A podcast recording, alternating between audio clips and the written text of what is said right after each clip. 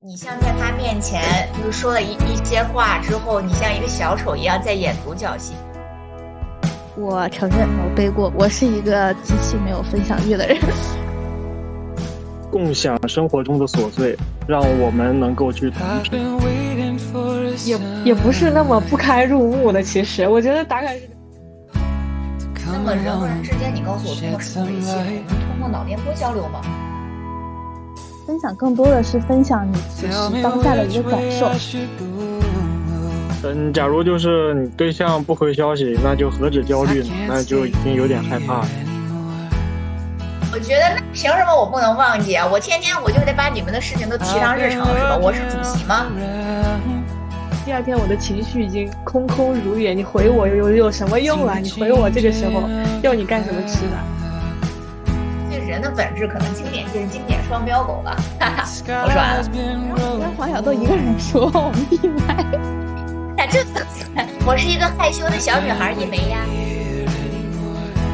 嗯，大家晚上好，欢迎来到朋友总漫点第七期。我们现在订阅量已经超过七十了，然后我们马上到一百订阅量的时候，会有呃 Q 老师，就是为大家倾情演唱一首，然后顺便我们会建立我们自己的听友群啊。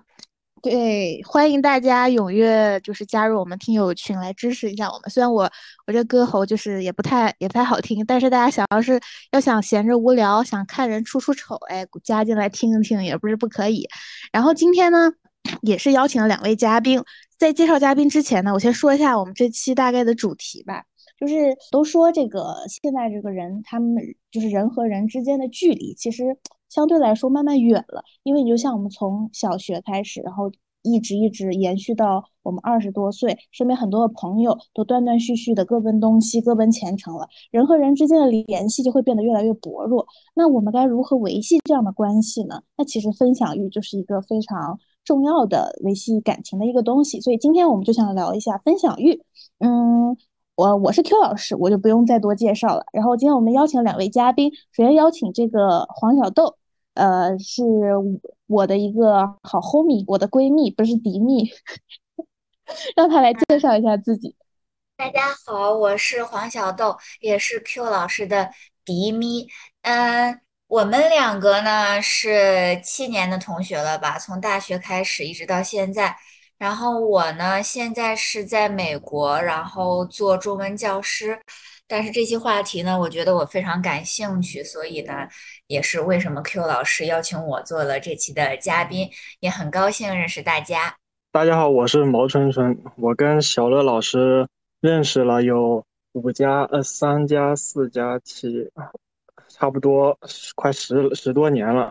然后我现在是在广州读研，呃，我平常呢可能也是一个比较喜欢分享的人。所以小乐老师可能觉得我比较合适，就邀请我来参加这一次的。对，好，谢谢。啊，好有礼貌呀！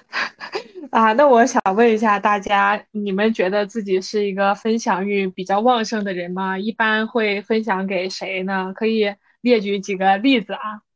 行，我真的是一个分享欲很旺盛的人。我觉得，也许是因为我是 ENTP 的缘故吧，艺人的缘故。然后我愿意分享的人呢，其实很亲近的人，我都比较愿意分享。嗯，不仅是父母呀，还有很好的朋友，还有我的对象，对吧？但是其实不同的人分享的内容，我觉得还是不太一样的。但终归而言，我还是挺喜欢分享的。但是可能相对父母的话，更多就是一种倾诉欲吧。我一般其实我分享欲也不是特别特别强，我只是觉得如果这个话题特别跟这个和人合适的话，我才会分享给他。对于家里人，一般我只分享，比如说是特别好的消息啊，或者说我某件事情有什么新的进展了，我才会分享。啊，至于对象。因为也确实很久没谈了，现在也不知道给对象分享是个什么心情了。但是给朋友分享，我要在这儿先控诉一下 Q 老师。Q 老师每次给他分享之后，他就非常冷漠啊。我相信毛小豆应该也有同样的感觉。等等，期待毛小豆的回应啊。啊，然后小豆 确实的，这个小乐小乐说的是很对的。这个 Q Q 老师的分享欲极低哈，他虽然是。好朋友，但是他这个分享欲就是极低，导致你就会觉得你像在他面前就是说了一一些话之后，你像一个小丑一样在演独角戏，然后他就会冷处理你，你知道吧？他会经常给你迷之微笑，但也许他根本就没有在听。各位，第七个问题才是应该骂我的时候，你们怎么从第一个问题就开始骂我？我受不了。理智，理智发言，理智发，咱们咱们是理智发言，理性讨论，并没有上升到就是这个人身攻击的地步，所以也请 Q 主任就是放宽心态，并不是说人身攻击你，我们只是一个陈述事实的那么一个情况。善于暖三冬啊。哦，我的话，我应该属于就是正常偏上，旺盛偏下的吧。我一般分享最多的就是我女朋友，其次是好朋友和家人。觉得其实我跟毛春春应该也是一样的吧，就是可能会跟像跟自己的男朋友会分享的很多，因为其实就是我觉得分享欲的话，就是仅仅在对这个男女朋友之间，我觉得是一个非常重要的事情，就是这也是为什么我。谈恋爱的话，也会找一个分享欲同样很旺盛的人。我觉得，就是两个人的沟通才是维系一段你觉得真实的感情的一个很重要的一种方式。不管是当然，不管是这个爱情还是友情，对吧？其实沟通就都蛮重要的。对，黄小豆 上价值了，也我呃，这期节目就是由黄小豆 来为大家上上价值。嗯，就正如他们控诉的那样，我承认我背锅，我是一个极其没有分享欲的人。然后至于我为什么会这么没有分享欲，我深刻的反思并且检讨了我自己。然后我将会在后面的几个问题当中一一为大家解答。那如果你说我真的完全没有分享欲吗？也不是，我会有，但是我分享的。呃，人呢，能够被我分享的人，应该感觉到非常的荣幸，因为我真的一般不分享。能够分享的人，那毕竟是在 Q 老师心中有一定分量的人。所以各位，你要清楚，你 Q 老师愿意跟你们分享，是真的非常非常的认可，并且喜欢你们，好吧？不要再控诉我了。那其实暗示意思就是暗示，就是我们我跟小乐在你的心目中分量没有那么那么那么深，是吗？就是说是这个意思，是吗？难道我没有跟你分享过吗，黄小豆？我难道没有跟你分享过吗？我难道没有跟小乐分过吗？我一般都不分享，好吗？我能够分享就就是已经是我最大的分享欲了。我 要挺好的。我当时开玩笑的，Q Q 老师还是有的时候还是会跟我分享，这也是为什么七年我们都能够。成为一个很好的朋友，包括说一起住，对吧？一起租房子什么的，其实也是没有像我们说的那样，那些都只是开玩笑。其实 Q 老师也会有，但是他的分享欲可能就不会像我那么旺盛。我觉得这是我们的一个不同的地方吧。但是我很喜欢接，我很喜欢，就是你们如果给我分享，其实我还挺高兴的。特别是小乐和黄小乐，他们会给我分享一些很抽象的东西，然后我又很喜欢很抽象的东西。我们可以进入到下一个问题了。啊，那大家觉得这种分享是有必要的吗？大家觉得这种分享跟平常大家所说的啊打卡式聊天有什么不同呢？我觉得对我来讲吧，非常非常重要。就是如果你对一段关系很重视的话，我觉得分享是绝不可少。但是，但是很多人可能就是说分享欲没那么旺盛的人，可能就会觉得，哎呀，分享就是类似于报备，类似于打卡，就是。想无时无刻去汇报自己的行为啊，但其实我觉得完全不是这样的。我觉得很简单的道理啊，举个例子，比如说大家在大学期间可能都会，学校都会让大家填写假期去向表，对吧？你要去跟学校说，啊，你要去哪里，然后呢，去几天？我觉得这就是一种报备。但是你看这种的话，是因为对方和我们并没有一个直接的一个感情联系，对吧？像大家跟学校的一些。领导或者什么的，我们的关系不是一种纽带，是一种很疏离的关系。那我觉得，其实打卡式聊天其实就是一种变相的报备。比如说，你只是告诉对方我去了哪儿，我吃了什么，其实你并没有完全在意对方的感受，你只是希望对方知道啊，那我告诉你了，说明我在乎你。但是你真正的在乎，但是我觉得就是要意识到，对方对你而言，他不像是一种。领导啊，或是一种很淡漠的关系，我觉得是特殊的，所以打卡式聊天，我觉得算是一种敷敷衍。但是怎么说呢？分享欲就不是的，分享欲就是看到一些有趣的东西，就是你想第一时间让你在乎的人知道，为什么呢？因为你觉得这件事情很有趣，你很快乐，你同时也希望对方能够感受到你这种快乐。那很简单呀，举个例子，比如说。两句话，对吧？我下班了，在坐地铁，和我下班了，嗯，今天的天气真好，给你看看窗外的云，呃，好漂亮。那哪一种是分享，哪一种是打卡？我觉得大家其实都能一下子就能就能感觉到了，就是那种哪一种是带着你的感情的，哪一种只是说为了打几个字让对方知道啊我在干什么。我觉得其实这种感觉就是蛮明显的，所以我觉得分享欲真的是一个很重要的、很重要的事情啊，这是我的看法。黄小豆不愧是中文老师，讲的非常对。嗯，就像他说的一样。其实就哪怕我是一个不那么喜欢分享的人，但是我同样也觉得分享是有必要的，因为就可能也是因为我自己的疏于联系，有很多我其实心里面很重要的朋友，嗯，他们其实，在就是因为缺少联系和分享，慢慢我就远离了他们的生活，所以我现在也是在你们的影响之下，我现在带动了我，其实也是。嗯，改变了我吧，就是我会觉得分享其实非常有必要的。那就像刚刚黄小豆说的一样，分享跟打卡式聊天确实很有明显区别。因为我是一个不喜欢时时刻刻报备的人，就哪怕我看他们有些人，他们谈恋爱的过程当中就很喜欢说早安、晚安，在干嘛、吃什么。但是我按照我自己之前的想法，我会觉得我跟你说吃什么有什么用呢？你又不能帮我吃，你又不能陪我吃，就彼此彼此知道了你中午。或者晚上吃什么，就是这个这种对话和聊天，我觉得是没有营养和意义的。但就像黄小豆说的，分享跟打卡式聊天它是不一样的，分享更多的是分享你此时当下的一个感受，是。分享一种情绪，嗯，正正是因为你们彼此之间是呃希望有连接或者有情感上的交流的，所以你才会希望把你当下的情感传递给另一个人，然后让他接受到了你的情感之后再给予一定的反馈。所以这中间一定是要有温度的，如果没有温度，纯纯只是就事论事的话，那这跟上班打卡就没有任何的区别。所以。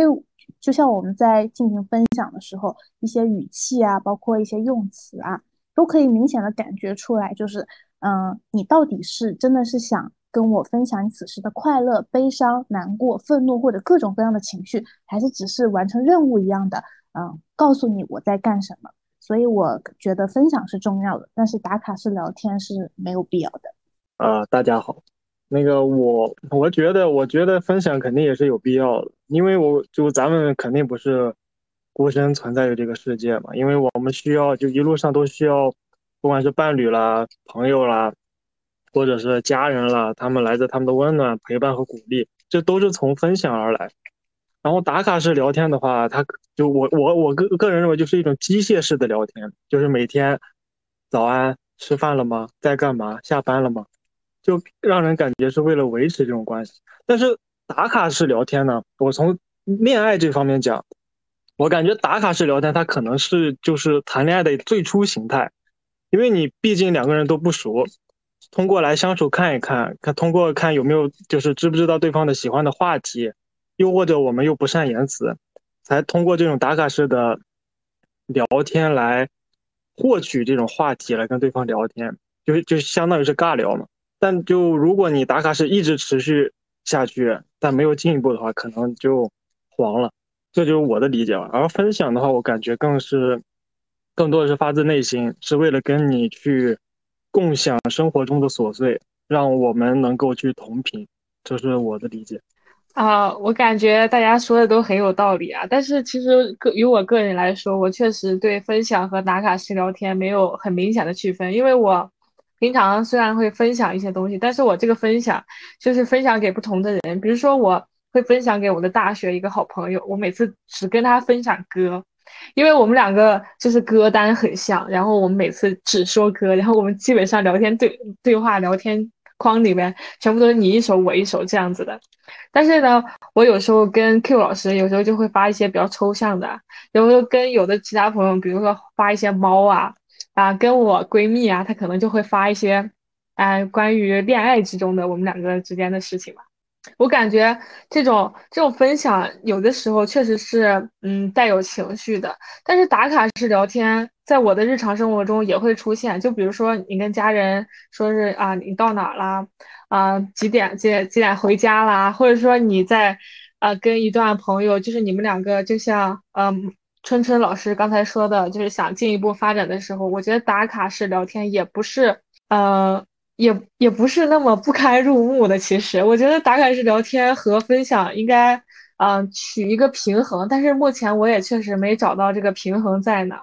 但是其实它在我心里还是有有一些不同的。不是，其实这一点的话，我可能就跟小乐和毛春春可能会有点不同。为什么呢？就是你看，像对我来讲，因为我是一个分享欲很旺盛的人，那么像我要是开始一段感情、开始一段恋爱关系的时候，我觉得我只会找和我一样是分享欲旺盛的人。那么我们可能从一开始的分享欲都很旺盛，所以就是对我而言，打卡式聊天其实。并不会像大家说的那种发生在一开始大家不熟的情况，因为，因为我对分享，对我对分享这件事情非常非常的重视，所以它是一个我支撑我去了解你的一个最大的动力。所以对我而言，就像这种打卡式聊天，可能更多的就会发生在，如果拿恋爱关系来讲，就会发生在我的感情走到下坡路以后，我。不太想把很多事情告诉你，我不太对你不太有分享欲了，那么就会开始变成打卡式聊天。所以这也是我觉得我可能跟那个毛春春同学和小乐小乐同学不太一样的一个点吧。但是我说这个并不是说就是大家谁不对或者是谁对，我只是说可能真的每个人的感受都是不一样的。所以其实你说打卡式聊天和这个分享欲，不同的人他对这个。这个感受程度，我觉得还是因人而异的，所以我们也不能说就是给他们下定义哈，就是说打卡式聊天它就不是分享欲，所以我觉得这个也很重要。我我想说的就是，我不会跟不熟的人谈恋爱，所以说我不存在说谈恋爱刚开始需要通过打卡式的这种方式去了解对方。我觉得对对对，我和 Q 主任是 Q 老师是一个感觉，就是我觉得像我，我是从我觉得我会从。朋友走向恋人，就是我觉得就是恋爱关系的话，两个人就是很好很好的朋友，就是我觉得这是我一个最好的相处模式，包括现在其实也是这样的。所以这一点我跟 Q 主任 Q 老师的这个感受是是一样的。对，呃，是这样的。但是还有一点就是，嗯，我但刚刚其实小乐和毛春春说的有一点对哈，我就之前可能说的有点太绝对了，觉得打卡式聊天完全没必要。但我现在仔细回想了一下，好像我跟我家人就是之间的分享，呃，有点类似于这种打卡式的分享，就是因为我爸妈会希望我吃吃了什么，然后在干嘛。然后我当然还是得告诉他们我在干嘛，我吃了什么，什么好吃，什么不好吃。但是我感觉我好像跟我家人分享的过程当中，就是在微信聊天里面很少带有情绪。我一般就是给我爸妈打电话的时候才会带情绪，所以我和我家庭之间的这种微信的聊天记录就看着很寡淡。但是我觉得这种打卡式聊天，比如说你知道你在干嘛了之后，它可可以是一个引出一个新话题的一个方式吧。因为你不可能总，因为你在慢慢了解一个人过程中，你不不仅仅只是从他的兴趣爱好入手嘛？你比如说，你知道他吃什么，爱吃什么，然后从这个是作为一个话题的切入点，然后你们可以延展开来。所以说，就不能只是打卡式聊天。嗯，打卡式聊天可能也是有存在的必要的。就咱们说话也不能这么绝对，是吧？我我们进入下一个话题啊。就是大家一般喜欢分享一些什么内容呢？然后我们可以从两个角度，我们三位女生先分享一下我们平时喜欢嗯分享的内容，然后最后让毛春春再说一下他作为男生嗯跟我们之间有什么不同，他平时爱分享一些什么内容？我分享的话，可能也是像就是像那个小乐同学还有 Q 老师说的一样，可能针对不同的人哈，分享的内容就不一样。那比如说像对父母来说呢，但是这一点我觉得我可能和这个。小乐老师和 Q 老师又有点不同。我对父母的分享欲反而也是很旺盛，我觉得这种倾诉欲很旺盛。可能我看到一些比较好的一些景色，或者是一些我觉得有趣的事情，就是能够让他们对我放心的事情，我会分享给他们。但同时，如果我在外面可能不太开心，或者是说难过，就好比这次我刚到美国的时候，一开始的不适应和那种突然的异国他乡这种。我的这个情绪有一点崩溃的时候，我反而也愿意跟我的这个父母去分享，这是对父母上这方面。然后朋友的话，那就是因人而异了。你像对 Q 老师的话，这种关系很近的，并且很抽象的朋友，我可能就会发一些意义不明的视频，尤其是在抖音上哈，去看一些意义不明的视频和一些意义不明的微博呀这些的，就是很有意思的，就是整活视频嘛这些的。但是可能对于一些没那么熟的朋友，我可能就会发的东西很正经。但是这个时候可能大家就会有疑问，就是你没那么熟的朋友，为什么你还会有分享欲？按理说没有那么熟的朋友，对吧？其实我们就不会经常聊天，但反而不是这样的。就是我对朋友的这个分类，它反而是一种很细的分类。他不那么熟，但是他也属于我的朋友范畴，那么我就会跟他分享。就是我会因人而异吧，不同的人分享不同的事情。但是可能我觉得。呃，怎么说呢？作为女生而言，我分享的东西更多的话就是我的这个感，就是我的情绪，我的情绪就是情绪价值，可能更多的不在于这个事情的这个事情本身是什么，就是不管是跟父母啊、跟朋友，还是跟哪怕现在的这个男朋友，对吧？我们更多的是情绪上的一种交流，就是我想让你知道我现在是什么感受，你能不能深切的体会到？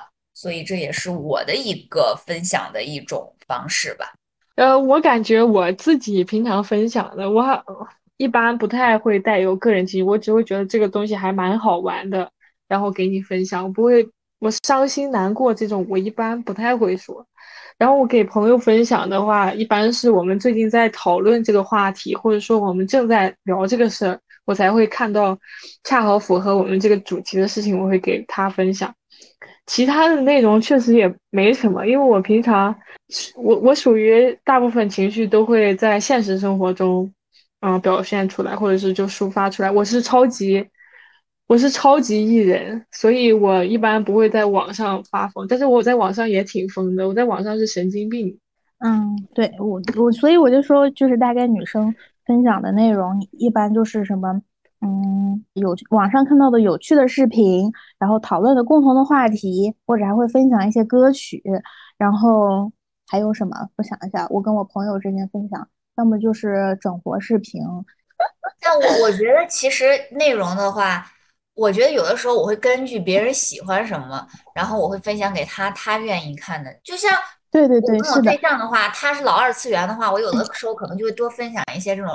二次元整活视频的什么？但是我这个人分享完之后，我又会生气，因为我就觉得他怎么这么喜欢二次元纸片女孩子，但不喜欢我的，然后我就会跟他吵架，所以这就是一个很怪，就是我的分享欲太爆棚了，你知道吧？包括现在我的分享欲就很爆棚，我觉得这段可以剪掉。我说完了，我我我知道你分享欲爆棚，所以我觉得你刚刚说的一点很多，就是一个人的分享欲要怎样，它可以算就是一种打扰。我觉得就是你如果说是只顾自己的喜好，不顾自己朋友的喜好，然后一个劲的去输出别人并不想知道、并不感兴趣的话题的时候，这个时候就可能会造成一种打扰或者烦扰。所以我觉得我们一般喜欢分享的内容都是跟朋友的特定的爱好相关的，这其实才是一种。换位思考，这样也能够。我们 你没有打扰我，我真服了。你分享内容我很喜欢，好吗？我 你天天在抖音给我分享卡皮巴拉，我不是都乐了？我现在跟所有人都在推荐卡皮巴拉，真的服了。没有，我很喜欢你分享的东西，所以就是说我们在分享的过程当中，同时也应该照顾到对方的喜好，这才是一个比较。正常的或者一个善意的一个举动吧。呃，我的话，我感觉，我先说结论吧。我感觉男女之间差异应该不大吧。我只是我个个人感觉，我感觉我跟你们也一样。我我我我蛮喜欢分享，就是我今天吃了什么，我会遇到什么有趣的事儿、不顺的事儿，或者今天实验顺不顺利，我都会跟女朋友去分享。尤其是分跟她分享吃瓜，我是我。我本人是不喜欢吃瓜，不是不喜欢，就是没有不会去找瓜吃。但是我组里面有个人，他很爱吃瓜，他每次吃完瓜都给我们讲，所以我就把这些瓜再讲给我女朋友，然后这个分享给他。反正我跟对象之间就是经常会分享一些生活中的琐碎，还有就我那些好兄弟的话，我们这 就是分享频率没那么高。可能我们几天不聊天，或者甚至几个周都不聊天，突然看到一个有趣的东西，我们都会感兴趣的东西，我就会分享出去。我们一群人就会在那里讨论，在那里就胡乱扯。啊，其实我想补充一句，我在我印象里，毛春春是一个顶级恋爱脑，好吧？我 thank you。脑怎么你了？恋爱脑怎么你了？恋爱脑怎么你了？怎么你了？啊，看看得出来，黄的黄小豆同学也是顶级恋爱脑。那 Q 老师呢？Q 老师，我们两个应该是一个阵营的。对啊，我们俩绝对不会恋爱脑的。我觉得 话不要说的太太，话不要说的太死，真的。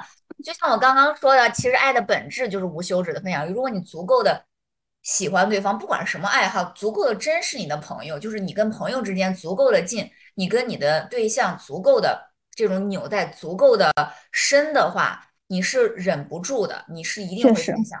确实，确实，这个我赞同。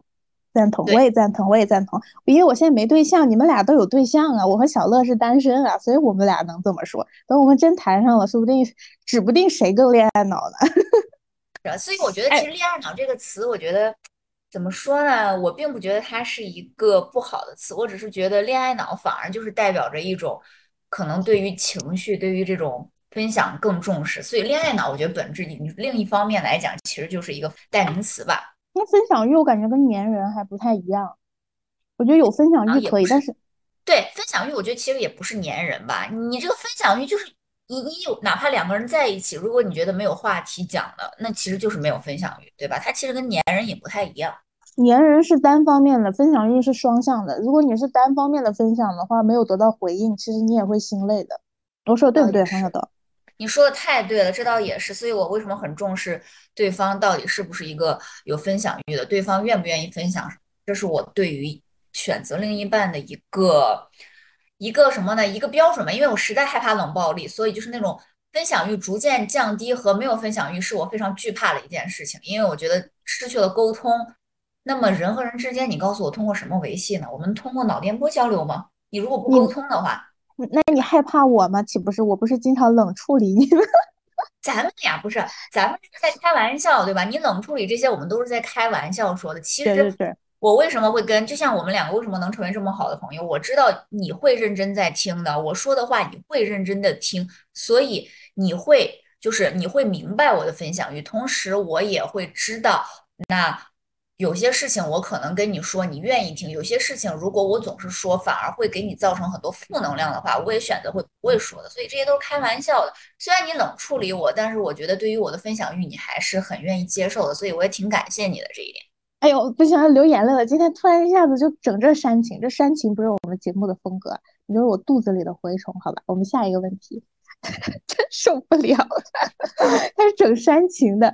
来哈，我们来讨论一下，就是。一般就是你作为在一段关系当中，你是属于那种分分享者，还是一个回应者？可以从友情、爱情、亲情三个角度来分析一下自己的在分享欲中的位置。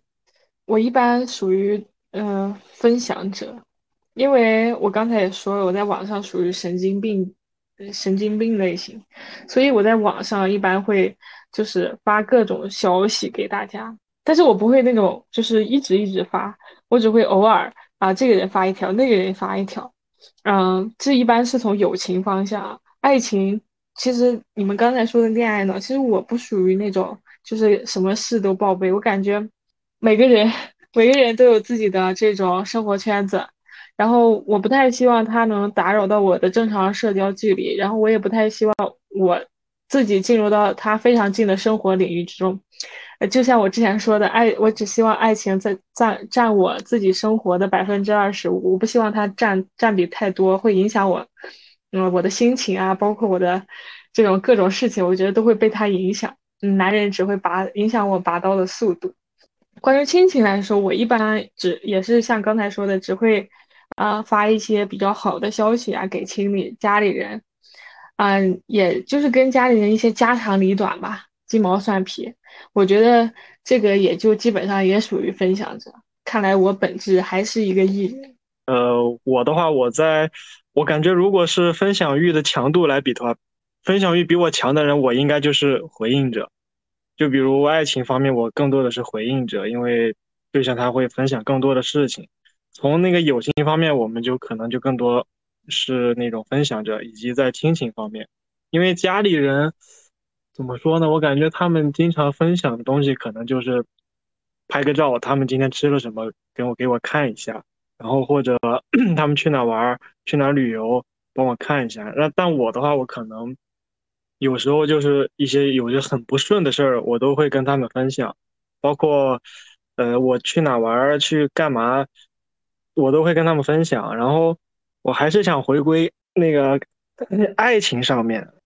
我觉得我作为回应者的话，我可能都不会就是不耐烦，因为我也经常会去分享。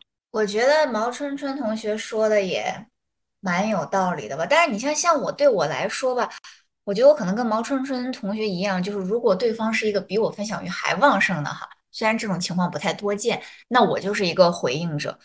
但是呢，你像我现在的这个，为什么我现在的我会想说，虽然就是我觉得也可能太隐私了吧，就是为什么我想说现在我跟我的这个对象的感情生活很稳定，哪怕我们现在是异国，就是因为对方的分享欲和我同样的同样的旺盛，就是我对于他来讲，我可能既是分享者又是回应者，我同时兼兼有兼顾这两个重要角色。而且不管是对我的对象，凡是就是我真实的朋友，甚至是我的父母，因为其实怎么说呢，我跟我的父母的感情，我觉得这一点我还挺那个的，就是我父母很开明，我跟我父母的感情相处起来反而也是很像朋友的。就是不管是什么人，他们只要愿意分享给我，我就觉得这是一种重视。那么在我这儿完全没有被打扰的这种情况，反而我就会愿意做一个回应者，去认真的倾听。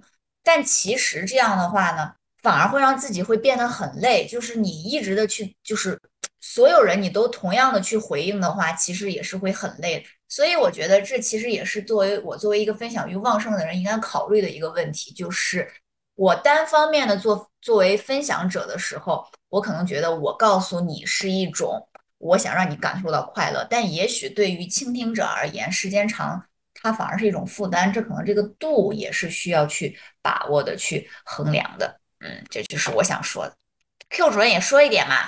Q Q 主任正准备发言呢，就是作为一个资深的回应者，我就想跟大家说，就是因为我可能是因为不是那么的爱分享，但是有很多人愿意去给我分享，其实我的内心是挺高兴的，就是因为我觉得就像小呃黄小豆说的，它是一种重视。我感觉，比如说你在看到某一个。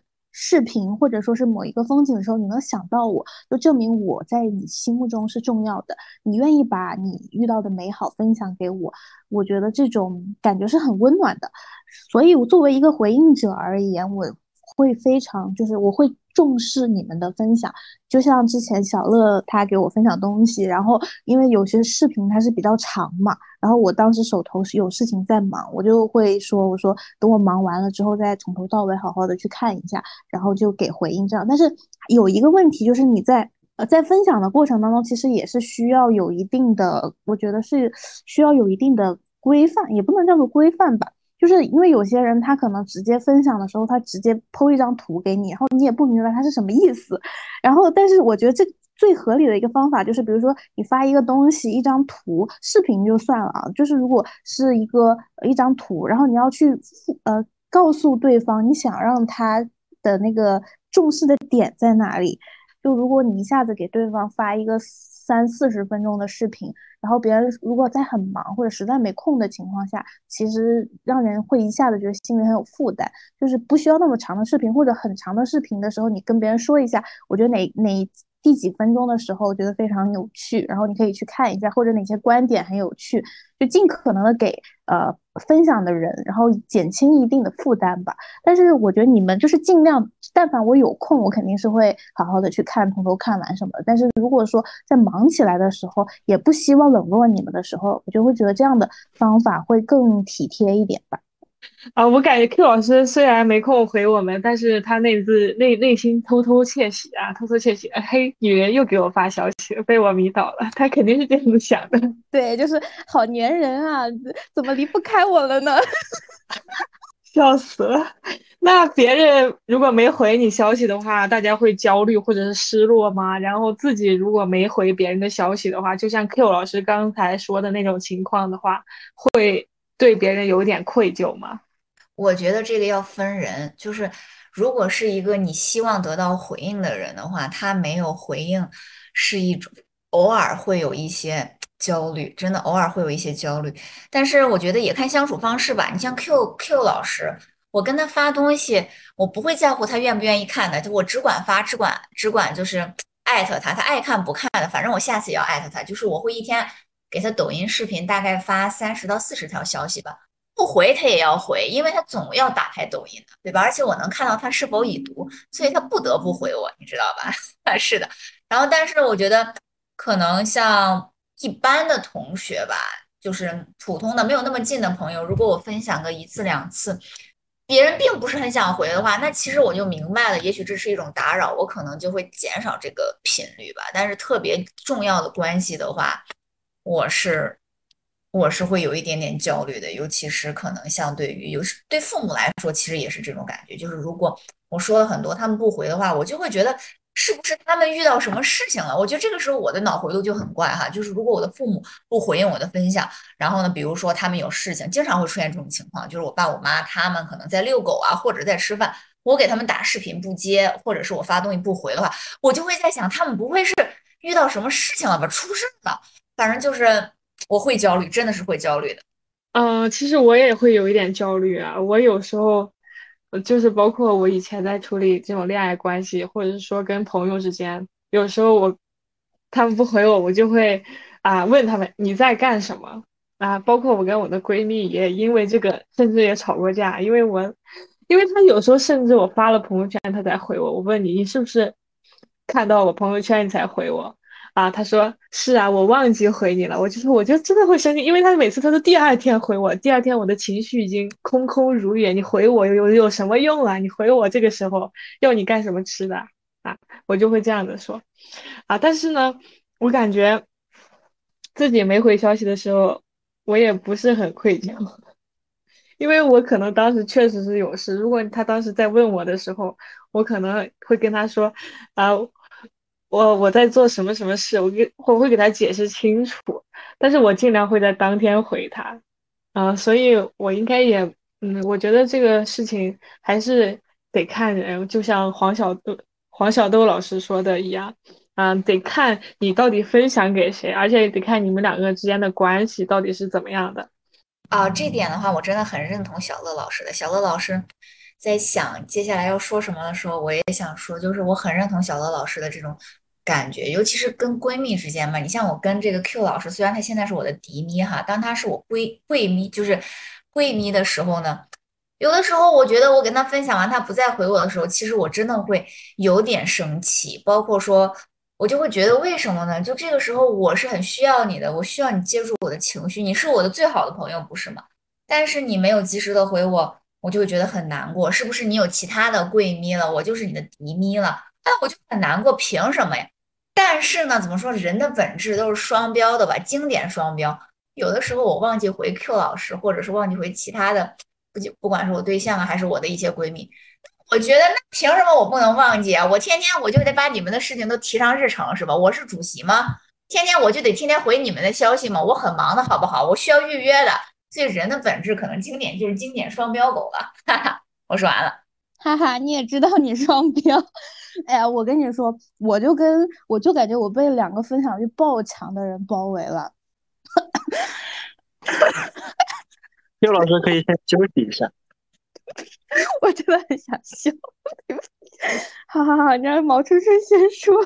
哦，我我对于这个问题的话，我觉得我很赞同黄小豆同学和那个小乐老师，就我也觉得也是要分人。嗯，假如就是你对象不回消息，那就何止焦虑呢？那就已经有点害怕了。然后如果是正常朋友的话，呃，那些同学啦就不回消息，我是真的很反感，我真的很讨厌别人不回我消息。因为啊，就比如那个小乐同学，呃，小乐老师，你男朋友你第二天回你消息，我真的很庆幸你你已经分手了。我我没没事干，我就是没聊天，我都想点开那个聊天框看一眼。他怎么可能第二天才看到才想起来没回你消息呢？真的有点扯，可能需要可能会被掐掉啊。然后就父母的话，我感觉我爸比较他喜欢跟我聊天，然后有时候吧，他就是很很热热衷于跟我聊天。但每当他我我发某一个消息，他回我哦或者嗯的时候，我就知道他已经不想跟我聊了，就告诉我该结束了，然后我就不直接就不回了。但因为我我知，因为我我是知道我爸他的意思，所以我才不回。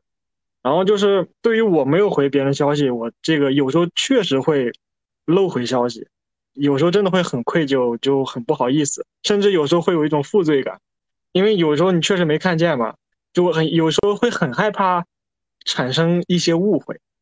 哦，对于不回我消息的人，他如果超过三次不回我消息，我可能我这样有点小心眼，就是他就是本应该回答的问题他不回答，但是他会突然某一天又问我另一个问题，让我去回答。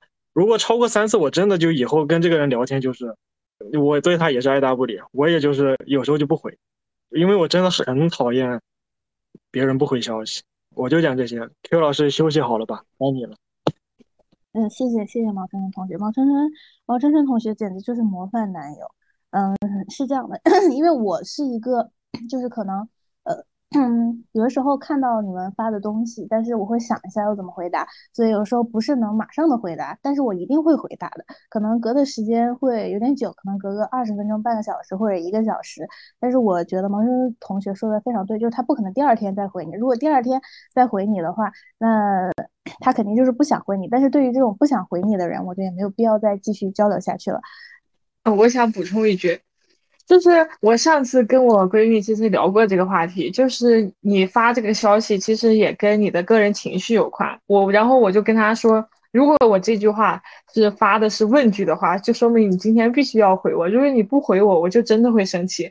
但是如果这句话我只是一个陈述句，或者是我只是随便发了一句，你可以不回，啊，然后就此我们就达成了一个比较怎么说呢，比较规范的一个。回答模板吧。如果这句话是我问他的，他就必须得当天回。他如果当天不回，他可能就是我可能第二天会直接打一个电话过去骂他一顿，像毛小豆同学那样。哎，不是毛小豆应该没有骂过 Q 老师，而是我是真的会骂人。我没有骂，但是我跟他我跟他会生气的。我们少有的生气就是会因为有这种问题，比如说他没及时回或者是什么，真的是会生气的，而且。Q 老师很很了解我的，我是一个，因为我为什么爱分享？我是一个情绪很容易控制我的人，所以我情绪上来的时候，真的是一种，就是我会跟他发脾气。但我也知道 Q 老师是，就是因为 Q 老师他是一个很平和的人，他像一个。乌龟一样，没有别的意思。我是说，意思你很平和。然后呢，不能是卡皮巴拉，他就能包对卡皮巴拉一样的人，所以他就是能够接受我的情绪。但是我确实是，我觉得我很认同小罗老师的观点。我没办法，就是如果你我发的一个问句你不回我，我真的会很崩溃，非常非常崩溃，很无语。哎，但是我不一样，就是如果他们就是比如说发消息，然后发的有点回消息回的有点晚了，我可以理解他们，因为我也是一个不是那么喜欢回消息的人。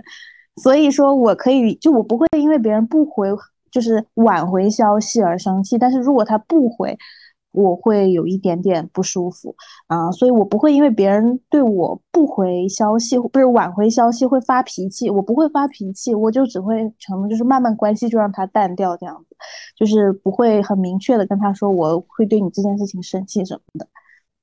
那那那那你如如何定义不回呢？比如说，呃，定义不回和挽回，他第第三天回你算挽回还是不回啊？第三天回我，我觉得他这个应该就算是挽回。哎，你好宽容啊！如果第四天回你呢，并且回的也很详细，你怎么说呢？我觉得这个东西怎么讲呢？这个东西你是能感觉出来的，对方到底是因为忙挽回你，还是因为对方看到这个东西不想回？哪怕你们是隔着手机哈，当然我觉得隔着手机很难感受到。但是也能感受到，你是能知道的，对方是想回还是是没时间，还是不想回，这是完全两个不同的感觉的。当然，我觉得也可能就是因为高敏感人和低敏感人群的不一样。像 Q 老师，我觉得他感觉不出来，他就觉得啊，那也许我两三天之后他不回了，我可能觉得啊，他这个人是不是就是我们可以淡掉了？但第四天，如果这个人回了一大段消息的时候，Q 老师就会忘记之前他觉得这种感觉。对，因为我是一个记性不好的人。我翻篇了就翻篇了，我不会记得那么多东西。低敏感吧，低敏感人群。钝感，钝感力，钝感力。我我觉得挽回消，我觉得挽回消息就是你会附上你为什么会挽回，就可能你真的有在忙，或者真的是本来看到了想忙完再回，就我我觉得你会你就就讲一下你为什么会不回呢？再去回答他的问题，我觉得这样就比较好一点。哎，其实我觉得，如果他第二天回我，甚至如果我只能给他期限到第第二天，如果他第三天回我，他已经在我的心里已经就是这个好感度，或者说这个好朋友的这种已经减减到百分之五十了，因为我接受不了别人就是超过三天回我消息，他第二天回我，我都感觉就是我被抛弃了一样。如果呃，而且我之前我跟我也是跟谈恋爱分手，我只我只给就是他们一天的处理时间，你只能在当天跟我处理这件事儿。如果你超过第二天跟我处理这件事儿，我不跟你处理了，你已经就是跟你 say goodbye 了。我就是这种人。是的，我觉得小乐老师说的也都是。确实，上来就说一句“确实”，真是无语。嗯，不行，我得回应小乐老师啊！我得回应小乐老师，不能就是让这个没有人回应，对吧？你得回应，人家都分享了，你不回应人，小乐老师。好好好，我们认真一点，认真一点，就是不要整活，不要整活。咱们这是有六十七粉，六十七个粉丝吧？我们已经七十多个了，好吗？你一点都不关心我们节目。完蛋，我就发现我在这个我这期节目就是纯纯挨骂了。我发现行，我接受批评，接受批评。大家只是理性沟通、理性讨论，说善善言结善缘，恶语伤人心，好不好？善言结善缘。好，我们继续讨论吧。我们继续讨论。嗯，好。呃呃，我们刚刚就是 讨论了一系列关于，比如说，呃，你回不回消息，会不会焦虑的问题啊。那我们还想问一个问题，就是你们觉得怎样的沟通频率是比较合适的？然后怎样的分享方式才是让双方更为舒服的？那我觉得这个其实是因人而异的。就是沟通频率的话，你也会根据关系的远近和你跟他这个心理距离的这种远近，你会选择沟通频率，对吧？你像你比较重视的人，像呃你的很好的朋友，对吧？你的闺蜜啊，或者是比如说你的另一半，可能你的沟通频率会经常沟通。嗯，包括说，比如说以一些客观原因，可能你跟你这些很重要的朋友啊，或者是你的对象，你们尤其是不在一起的时候，那个沟通频率肯定就会上来，对吧？一定要保持着就是比较强的沟通频率。那像对我来讲，我跟这个这个我的男朋友吧，现在沟通频率就是保持着，基本还是每天都在聊，就是每天都在讲。但是呢，怎样的分享方式呢？我觉得就是看两个人商量的。你像我跟我跟。嗯，Q 老师的话，就是大部分情况下我是不会在意他，就是我发了他是不是就要立即回的。当然，有的时候可能我的这个情绪上有点不太好的时候，我就会希望他马上回应。但是我并不是特别在意，就是他看到了回我可以，他不看到他没看到的不回我也可以，因为我知道 Q 老师他有的时候我们只是整活，他还是会在意我的。然后，但是呢，如果是我的这个另一半的话，哈，这个。怎么讲呢？他不回应我的分享，那可能我会，也不叫不回应吧，就是他的回应。如果比如说我分享了今天的一些事情啊，我今天去哪里了，这个景色很漂亮，他给我回应就是说啊，那真好，我可能就会有点失落，就是我可能更多的是希望你能够真正的感受到我现在的感受。那比如说像我，我去回应他的时候，我就会说啊，你今天去东京了，这里真好玩。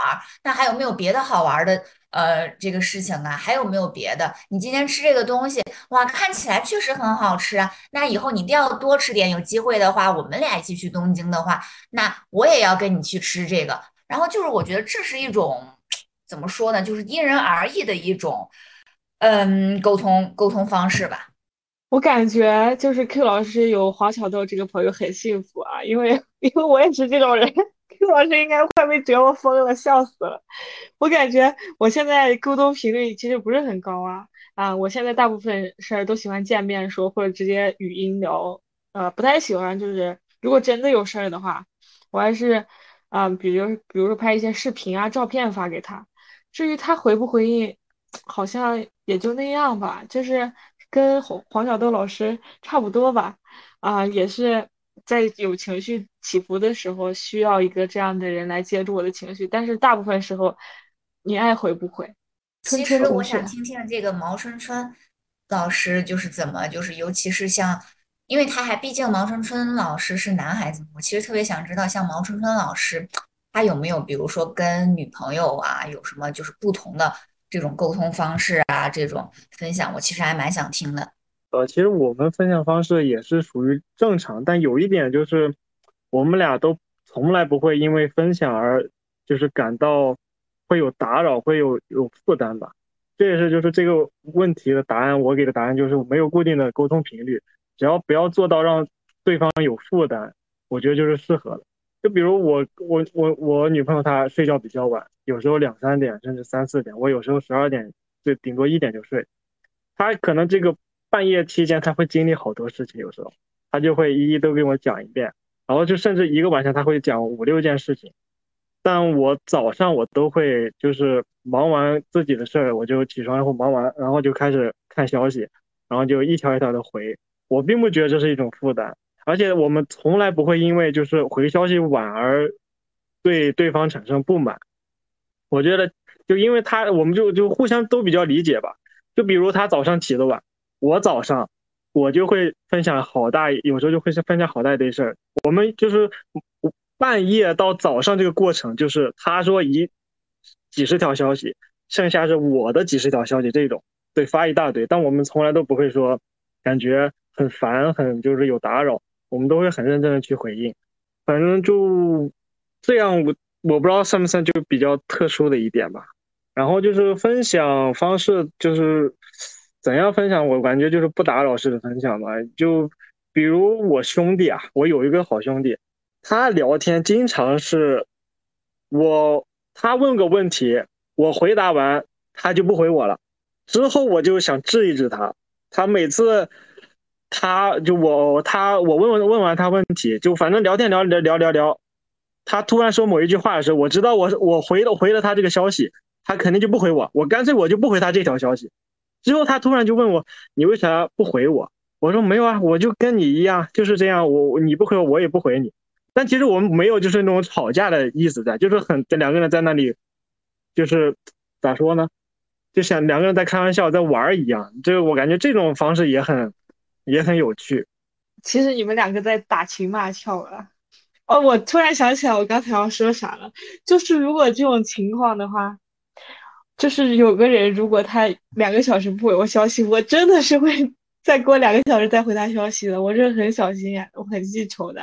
他两个小时回我，我也要两个小时之后再回他，或者说他两个小时回我之后，我要半天才回他，我要下午才回他，我就是这种人。不好意思，把我的本性暴露出来了。我感觉我跟在座三位哥哥不入啊，怎么办？我每次我觉得我输出我的观点的时候，我就感觉到有点点惶恐，因为我不是那种会因为人家，就比如说，呃，人家挽回我，我就会故意挽回他的那种，因为我可以理解每个人都有自己的事情，所以挽回可以挽回。然后，但是，嗯，对我情绪稳定，嗯，好的，好的，我知道。因为我是卡皮巴拉，呃，是这样的，就像我们刚刚在讨论为什么说沟通频率和相处的方式，呃，其实是双方需要达到一定的默契的。这也是呃，有的时候为什么说好朋友之间更容易同频，其实也是因为在沟通聊天的过程当中会行就慢慢磨合嘛，大概知道你的聊天节奏和我的聊天节奏，也不会因为你的晚回或者早回，或者说是回的不认真或者回的太多或者分享的过多而生气，其实就是双方的一种默契。然后呢？但当其中肯定也会因为有，因为就是不熟悉，我不了解你的节奏，然后我会跟你说，你这样会让我不舒服。那好，那我可以改的，我就改。我觉得就是，嗯，沟通频率和沟通的方式也是呃需要磨合的。就像包括我跟黄小豆也是，一开始他不知道我是那种不爱不那么爱回应的人。所以他会跟我生气，但他现在已经佛系了，他想开了，他就觉得他知道啊，没办法，圆月就是这样的人，圆月他就是没，他不是因为说敷衍或者不重视他而不回，而是因为我确实就是这样的性格，我就我的性子就是这样子。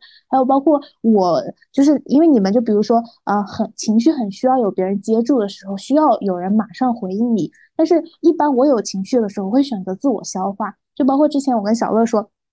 他给我分享一个东西，但是我确实那时候没有心情去回应他，我就跟他说：“我说我要自闭一下，我可能自己要消化个一天，要一天或者说是几个小时，快的话几个小时，慢的话要一整天。我就不想理任何人，然后不想说话，就自己一个人待着。然后等我自己消化好了之后，我才会去就是迎接大家的分享。对，这也是我跟我身边的朋友之间相处之后，慢慢就是我需要让他们知道我是这种性格，不是说我不重视他们，而是我不。”就是我有自己处理情绪的方式，他们是属于外向性的，我可能是属于一种自我消化型的，所以也很感谢，就是我身边的朋友们都慢慢了解我这个性格，也在包容我吧。那其实我想问一下 Q 老师，就是如果你一直自我消化，你会累吗？就会感觉自己被掏空？那不会，因为我有自己消化情绪的一套方法，就是我是因为我怎么说呢，就是我是一个可以就是自己独处也会很快乐的人，所以本质上我可能真的是一个 I 人，就是我自己独处，我有自己，我觉得自己跟自己相处，干自己喜欢的事情，可能是因为我精神世界还蛮充盈的，所以我有很多方法可以让自己变得高兴起来，然后这个时候我不会选择说呃。跟朋友去讲我这些负面的情绪，因为我怕把自己不好的呃心情影响到他们。但是我也发现了，就是有些朋友他们其实是愿意去倾听你的，因为这也是你们之间情感的一个互动嘛。所以我之后也会说了，我在慢慢打开自己。能不能展开说一说你有什么平常怎么自我消化情绪的方法吗？对。就是我会转移注意力，就比如说我自己陷入一个情绪的情况下，我会去看一些好笑的视频，然后或者说是听歌，或者是唱歌，就是因为我还挺喜欢唱歌的，然后我自己唱着唱着，我就能让自己开心，或者说我喜欢就是呃。看书，但是因为我看书，我感觉我是那种很零散的看，就我很少成系统的从头到尾。就比如说，我觉得我很困惑，然后我就随机打开一本书，看一下那个文字，某一章节某一段，我感觉就是读这种文字的时候，就可以让我内心宁静下来，或者就是抄抄抄抄经书。真的假的？我之前会抄心经，嗯，我高中三呃高三的那一年，每天都在写心经。就是可以让自己，其实我是佛前一朵莲，就是可以让自己内心平静下来。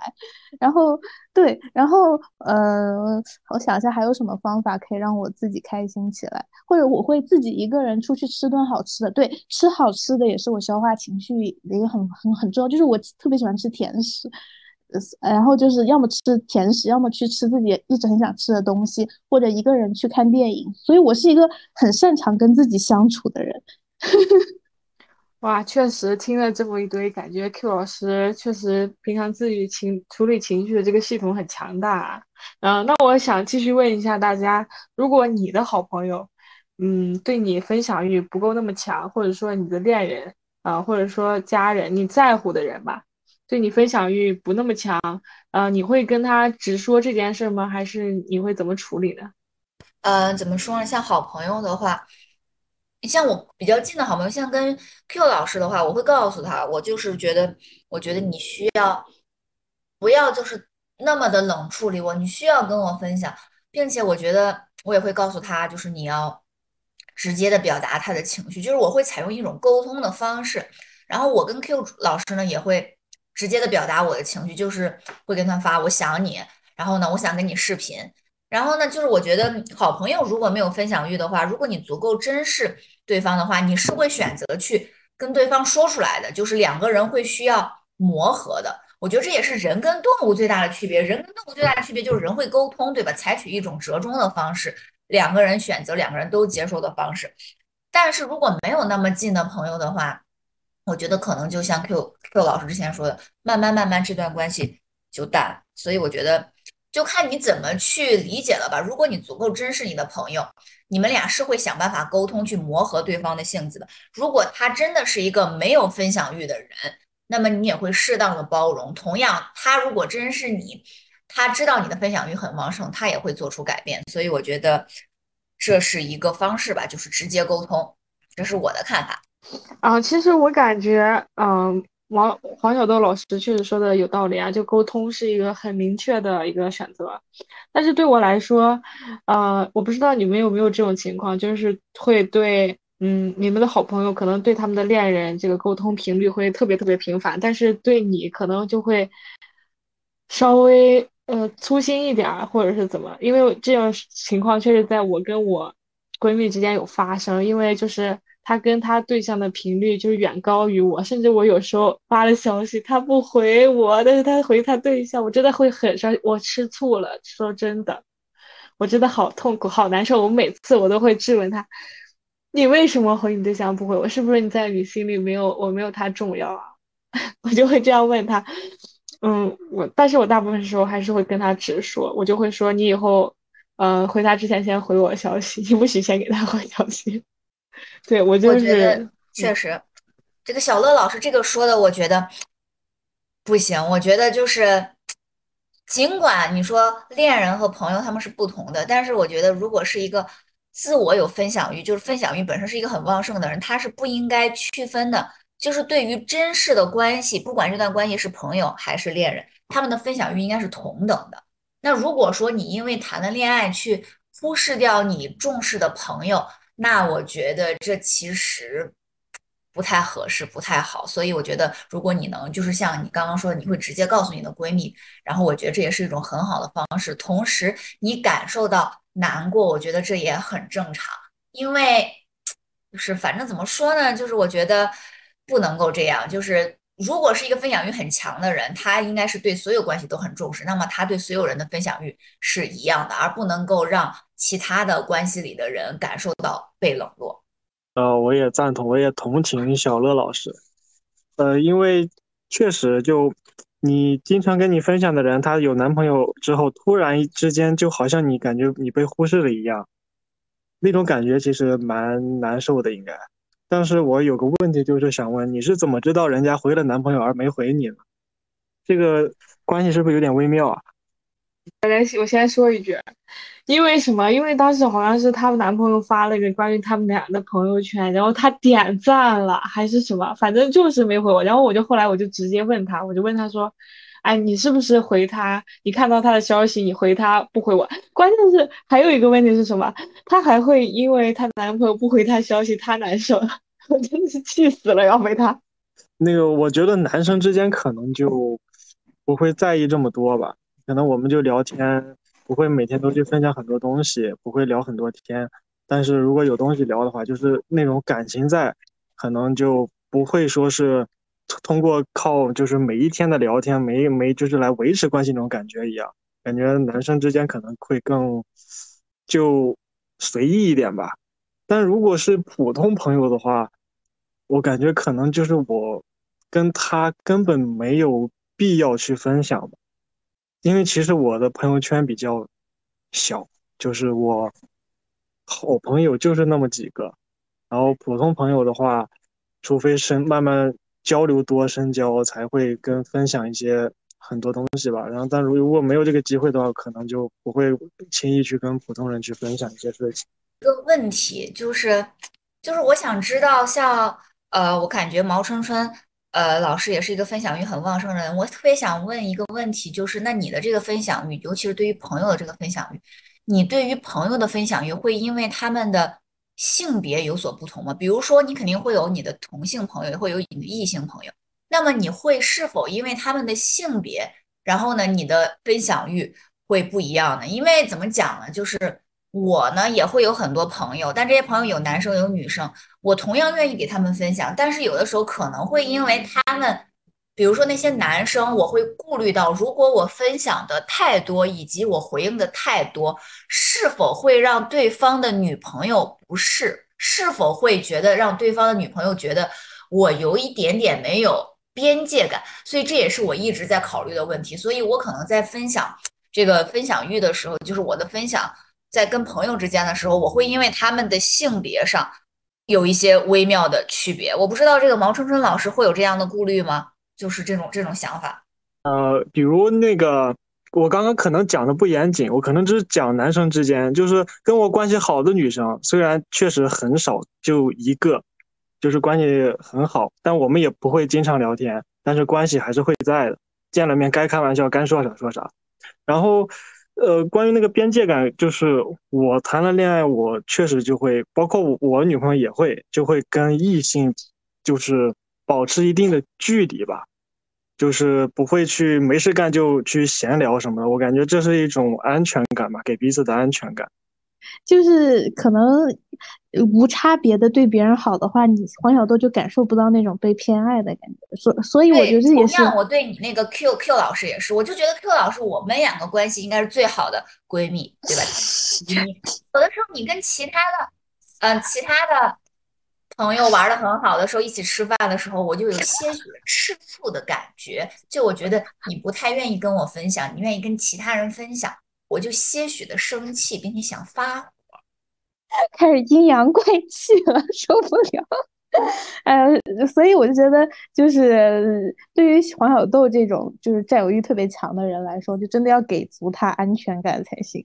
但是你要知道，就是你的朋友也可以有很多别的朋友，对，给足安全感，给足安全感，给足分享。好的，好的，你看他就是双标嘛，就是他自己可以有拥有很多的朋友，但是他的朋友不能有别人更好的朋友，不是。哎，我竟然跟黄小豆一模一样！我跟你说，我甚至会认我的最好的朋友，你最好的朋友是不是我？如果他说不是，我说不行，你必须得说是我。就是我，就是被两个就是占有欲极强的这种风象星座给包围了。我我我我发现真的，这期节目我就是完全，我完全就是一个跟大家观点不太相同的人。我做那个反派角色好了，因为好朋友没有分享欲。呃，我身边所有的朋友都比我有分享欲，所以我没有遇到过这种困境哎。然后你就像之前小乐说，嗯，他就好朋友有男朋友之后，然后不会及时回应你，我真的都不在意这些，我甚至不会去看他有没有给他男朋友点赞，没有回我的消息。我觉得他愿意回就他有空他回我就好了。然后呢，但是如果他不想跟我联系，我也能感觉出来，那就再见好了。我不会就是。强求人一定要回，就是我不喜欢勉强别人做他们就是可能愿意或者不愿意的事情吧。我就喜欢那种比较自然而然的，然后让大家都舒服的这种关系。嗯，但是，但是他明明就很在意我，但是他就不回我，他只是觉得我回不回都可以，但是那那对象他必须得回我，那不行，对啊？就是不行，反正我就是不行，我就是每次我都要跟他说不行。但是你就说这种吃醋的生气也是一种甜蜜的烦恼，就是知道你很在意我，然后看到你急眼，我心里也在偷乐，我说哈哈，呃，我好坏啊，行行行行，我以后我不偷乐了，好吧，我好好回应你。然后我们继续说，嗯，都说分享欲是最顶级的浪漫，你们觉得浪漫分享欲真的是最顶级的浪漫吗？这个我有发言权，我要讲。我觉得就是简单来说，就是我我我的另一半，他跟我真的就是他知道我在休息，但是他会把很多他在外面的事情，他遇到的很有趣的事情告诉我，因为他现在最近他在东京旅游嘛，真的遇到好看的景色、有趣的东西，都会就是。都会分享给我，然后呢，我觉得真的蛮浪漫的。其实我觉得可以用一一句话来说吧，就是我其实不关心，就是你分享给我的云它是什么形状，也不在意，就是你给我说的今天路边的奶茶店有没有开门呐什么的这些事情我都不太在意。但本质上，为什么我希望你跟我分享？是我希望我能够参与到你的生活里，然后呢，来保持这种关系的这种连接吧。我觉得就是。爱的本质其实就是无穷无无尽的分享欲。当你的分享欲减少的时候，意味着你对这个人的爱没有那么深了。这是我的想法。呃，对于这个分享欲是不是最顶级浪漫？其实我跟黄晓豆老师有不太一样的见解啊。因为我感觉，嗯，分享欲其实它是一个跟习惯有关的事情。呃，如果你跟一个人频繁的交流之后，你可能会给他分享的东西会更多，因为你可能两个人都在互相了解的过程。啊，但是如果，嗯，你说你什么事都跟我分享的话，我就感觉你是不是把你的个人重心完全放在我身上了？我会，呃，有一点，嗯，负担的感觉。我感觉，呃，如果我们两个关系不如从前，或者是说。我们两个吵架了，你心情不好，你就会全部怪罪到我身上。我感觉我承受不起这种压力和负担，所以我觉得，呃，分享欲有的时候过多了，对我，嗯，是一种枷锁。觉得小乐老师说的倒是蛮有道理的。对于这个问题，我也不认为，因为就大家都说，就分享欲是最最顶级浪漫，然后就事事有回应，时时有期盼，但。跟我根据就是我高中的一个经历吧，就是我总就是他，就我有一个好朋友，我自认为的好朋友，他经常跟我倾诉，跟我分享，等我都会很认真的去回答，给他排忧解难。但每当我跟他分享东西，感觉他就是三言两语去敷衍，这样会让我就很累。然后发现他跟别的人关系也很很好，甚至更更更乐于跟别人去交流。可能就把我当当成一个垃圾桶去倾诉。总结一下，我感觉就是我总是会被别人的那种简单的句子给我的那种生活了，不管什么上面带上一个牢笼，就可能就是这种分享欲反而让我成为一种负担。然后后来也自己就让想通了嘛，每个人都有自己的兴趣和各种杂事，我觉得该分享分享。嗯，对，就是，所以我就觉得分享欲一定是要双向的。双向的，它才能算是浪漫。如果只是单方面的输呃输出情绪，其实是一种很自私的行为。就是你总是希望你的朋友能够承接你的情绪，但是你却不愿意作为他的倾听者，这个我觉得还挺自私的。所以一定是双向的。然后呃，分享是最顶级的浪漫吗？我觉得最顶级的浪漫不仅仅只有分享，我觉得理解也很重要，理解和体验吧，我觉得是呃跟分享同样重要的。我想想啊，好像没有什么别的可以说的。然后我们进入下一个问题吧。你就觉得你的分享欲跟成长背景有关系吗？得这个关系相当的大，相当的大。就是因为我觉得我成长背景来看，我的父母也是有什么事跟我都直说的，并且他们也都把我当朋友一样相处。就是这点，哎，我觉得确实是蛮幸福的。就是哪怕我初中。早恋啊这些的，他们并没有因为这个去苛责我，而是跟我坐下来就仔细的去谈，甚至问我为什么会喜喜欢对方。这样，就是因为这种成长背景导致我觉得跟别人分享和倾诉是一个很正常的事情。但同时，我觉得也是因为这种成长背景导致我的依赖心太强，就是因为依赖心太强了，我的分享欲才会那么重。因为有的时候你知道，你分享给对方其实是希望对方接受你的情绪，你希望对方帮你去。排就是排解掉这些情绪，不管是好的情绪啊，他你希望对方接住；坏的情绪，对方帮你排解。这其实都是对对方的一种依赖，对吧？我们成年人肯定是不需要就自己能够去排解的，所以这其实跟成长背景真的，我觉得关系会相当相当的大。我只是拿我举例子，但是通过我自己的例子，你去往远处看的话，它真的是。一个不可忽视的一个重要因素吧。当然，有的人我觉得也可能跟个人的这个不仅是成长背景，可能看他之后的一些环境啊，包括他遇到的一些人呢，这也有关。但是因为你的原生家庭嘛，你的成长环境肯定是你最先接触到的这个第一个环境，所以我觉得你是不可忽略掉它的，因为它也是你的性格形成的一个重要因素。对的。呃，我我我我也是觉得，就是那个关系还蛮大的。就我感觉，就父母是否就善于分享，有时候会。就很影响到你的个人是否善于分享，就包括我好朋友他们那些父母，我们都见过，经常去家里玩吃饭。就比如你的爸爸妈妈本身就很乐于分享自己生活，就肯定都会去多鼓励孩子去分享自己的生活，就是或者说就是潜移默化的会去影响孩子分享自己的生活，就以及父母对孩子那种态度，也决定了这个孩子他是否会将自己的那种内心了或者生活分享给父母。就从而来影响到他的那种分享欲，这是我从自己身边就是总结到的一种结论吧。啊，我跟大家虽然这个，嗯，怎么说呢？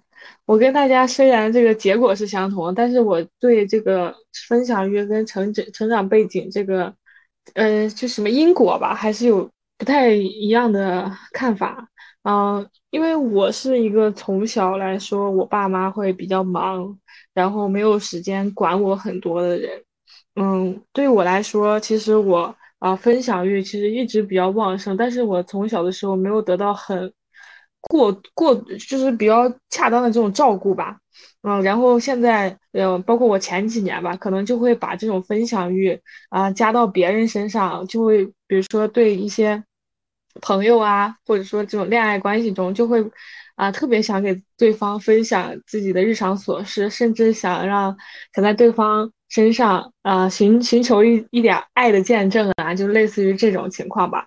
啊，我就会把自己的所有的这种嗯感觉啊，或者是感情，就分享给恋人，而不是家里人。我感觉有的时候也是，呃，重心错了，嗯。所以我觉得这个成长背景确实是对你的这种分享欲是有很强烈的关系，不管它是正向的还是逆向的，最终都会导致你的分享欲是强还是弱。我跟小乐老师就是正好相反过来的。嗯，如你们所见，我是一个看起来没有什么分享欲的人，但是我跟我的家人沟通非常的多。就我从小到大，我会跟我的爸爸妈妈把我每一天在学校里发生的事情都讲一遍，然后哪怕到那个上大学，我还坚持了好几年，每天给我妈妈打电话。就是我跟家人的分享是非常多，但可能在微信上打字的交流少，更多的就是语音的交流吧。然后我我现在是感觉我可能。更多的是倾向于跟家人交流，反而跟朋友之间的分享欲没有那么强了。因为我一直觉得，就是我母亲她是作为一个很好的朋友的角色，然后她可以倾听我所有的想法，然后给出她作为一个呃成就是一个比我年长者一个很好的建议的作用。所以我很信任我的父母，然后我可能我感觉哈，就是因为我对我家人的依赖性会强于我的朋友，所以说很多时候我的朋友觉得没有什么，我没有什么。分享欲也可能是因为我对家人的这种分享欲已经就是我不是有那么多分享欲的人，然后我仅有的分享欲可能就是在跟我爸爸妈妈交流的过程中已经分享完了。但是我现在发现一个很重要的一点就是，哪怕他们是作为你的长辈，也许能够给出一些有。建设性的意见，但是他毕竟不是同龄人，但是同龄人和就是年长者之间，他还是会有一些代沟的，所以我觉得我不能够只一味的听取我父母的想法或者怎么样，因为我觉得他们现在的一些认知跟年轻人是有偏差的，也会有守旧，所以我觉得跟同龄的人分享和交流是我现在慢慢要转变的一个态度，因为我觉得就是跟同龄人之间一些思想的碰撞会更有意思，并且。更能相互理解和共情吧，所以这也是我自己要在慢慢转变的一个事情。所以说，你说成长背景跟分享欲有关系吗？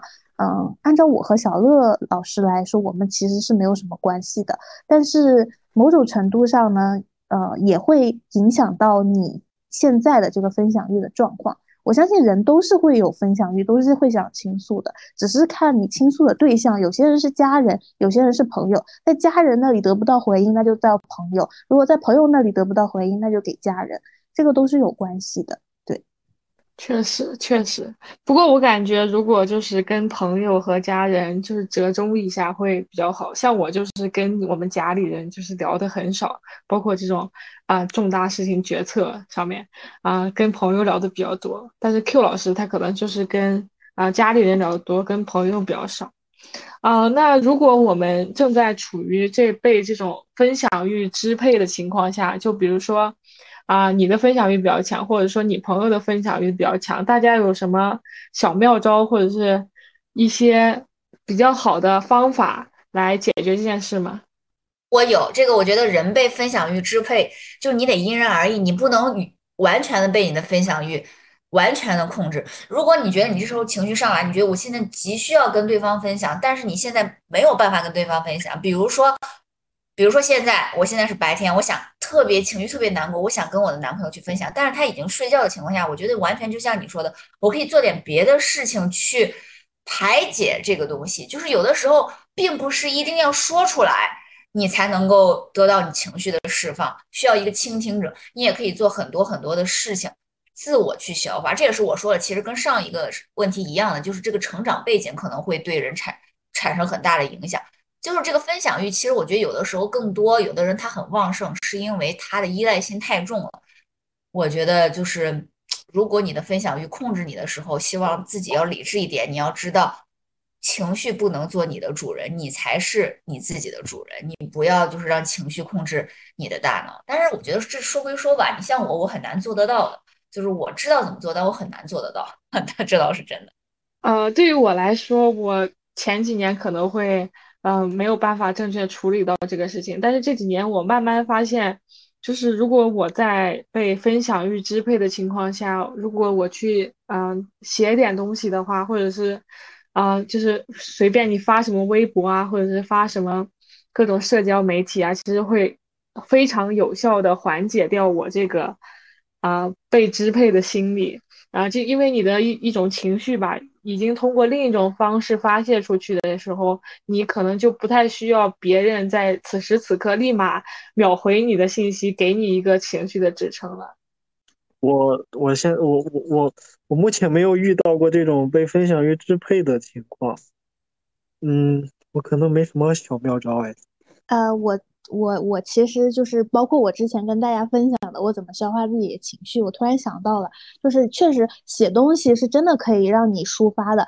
就是我自己的微博小号有很多很多仅自己可见的内容，那些内容全部都是我自己逼逼赖赖的废话。就是我可以不找朋友倾听，但是我一定要说出来，我就会通过打字啊什么的东西，我一定要写出来。就当你发现你自己在描述，在试试图去描述你自己的心情的时候，你的情绪是可以被平复的。就比如说我感我会直接写，比如说我现在感觉到焦虑难过，我到底是因为什么东原因而导致的这种情况？我现在的感受是怎样的？就是当你不断的在写这些东西的时候，你可以慢慢理清楚你的头绪，你的这个情绪究竟是怎么来的，然后你可以去想说为什么我会有这个情绪，我能不能办法想办法去解决这个情绪？当你其实有的时候不一定要去解决它，当你理解了。并且允许自己有情绪的时候，你的情绪其实是会得到安抚的。所以写东西真的是一个很好的方法。我我自己就是突然想到，就刚刚小乐说的时候，我突然也想起来，或者我自己会有一些录音，就是我不想打字，我觉得打字很累的时候，我会有自己的录音，我自己跟自己说话，我就是感觉比起跟朋友之间交流，我跟自己内心的对话会更多一点。当我把自己的情绪说出来了，我就理解了我自己，然后同样我也可以消化自己的情绪，对，大概是这样子的妙招。怎么说呢？分享欲呢，在生活当中确实很重要，对吧？在各段关系也很重要，它是维系我们感情的纽带，但它绝对不是唯一的一种方式。我们也不能因为对方他的分享欲或多或少来去评判对方是否真的在意我们，是否真的在乎我们，以及是否爱我们。它是一个衡量标准，但它并不是一个唯一的衡量标准。就像那句话说的什么样呢？说的，呃，确实，爱是怎么体现呢？是无穷无尽的分享欲。但是，爱是什么呢？爱也是更多的是相互包容、相互理解。有的时候，我觉得我的分享欲会打扰到你的时候，那么我能够理解到你，我就会控制我的分享欲。所以，我觉得。这也是我们本期主题，就是通过这些交流，我们希望大家能够意识到，也希望就是更多的人能够明白这个道理吧。就是分享欲不是一件坏事，但是你不能让分享欲完全的去控制你，并且作为唯一的衡量标准。嗯，就是这样。说的非常好，就是爱它不仅仅是理解包容，它还同样是克制。所以说，当你们大家有。各种各样的分享欲的时候，可以试着换换位思考，是不是你的分享欲过多会打扰到他，或者说是可不是不是可以换位思考，去更多的理解和包容他人的分享欲啊？那我们今天的呃这个话题呢就到这里结束了，感谢各位的收听，希望大家 啊对你们的评论、点赞、支持、转发是对我最大的支持。嗯，谢谢各位的收听，我是主播克老师，我是主播小乐。嗯，我是这期的嘉宾黄小乐，我是嘉宾毛春春。好，拜拜，拜拜，拜拜，拜拜。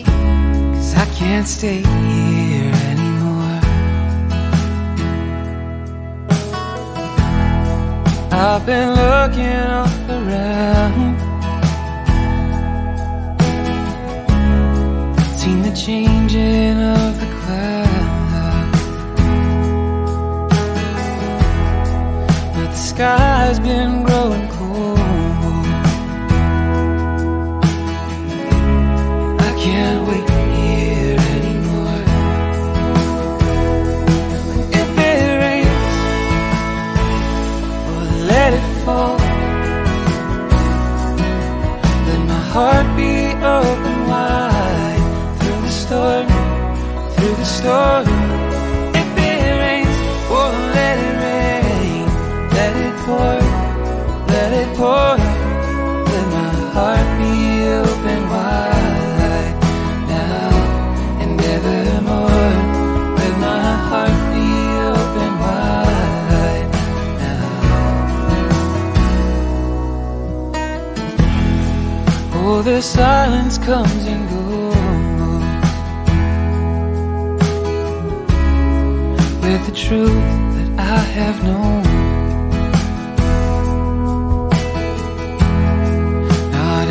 Fullness just in part. Oh, these days are getting dark.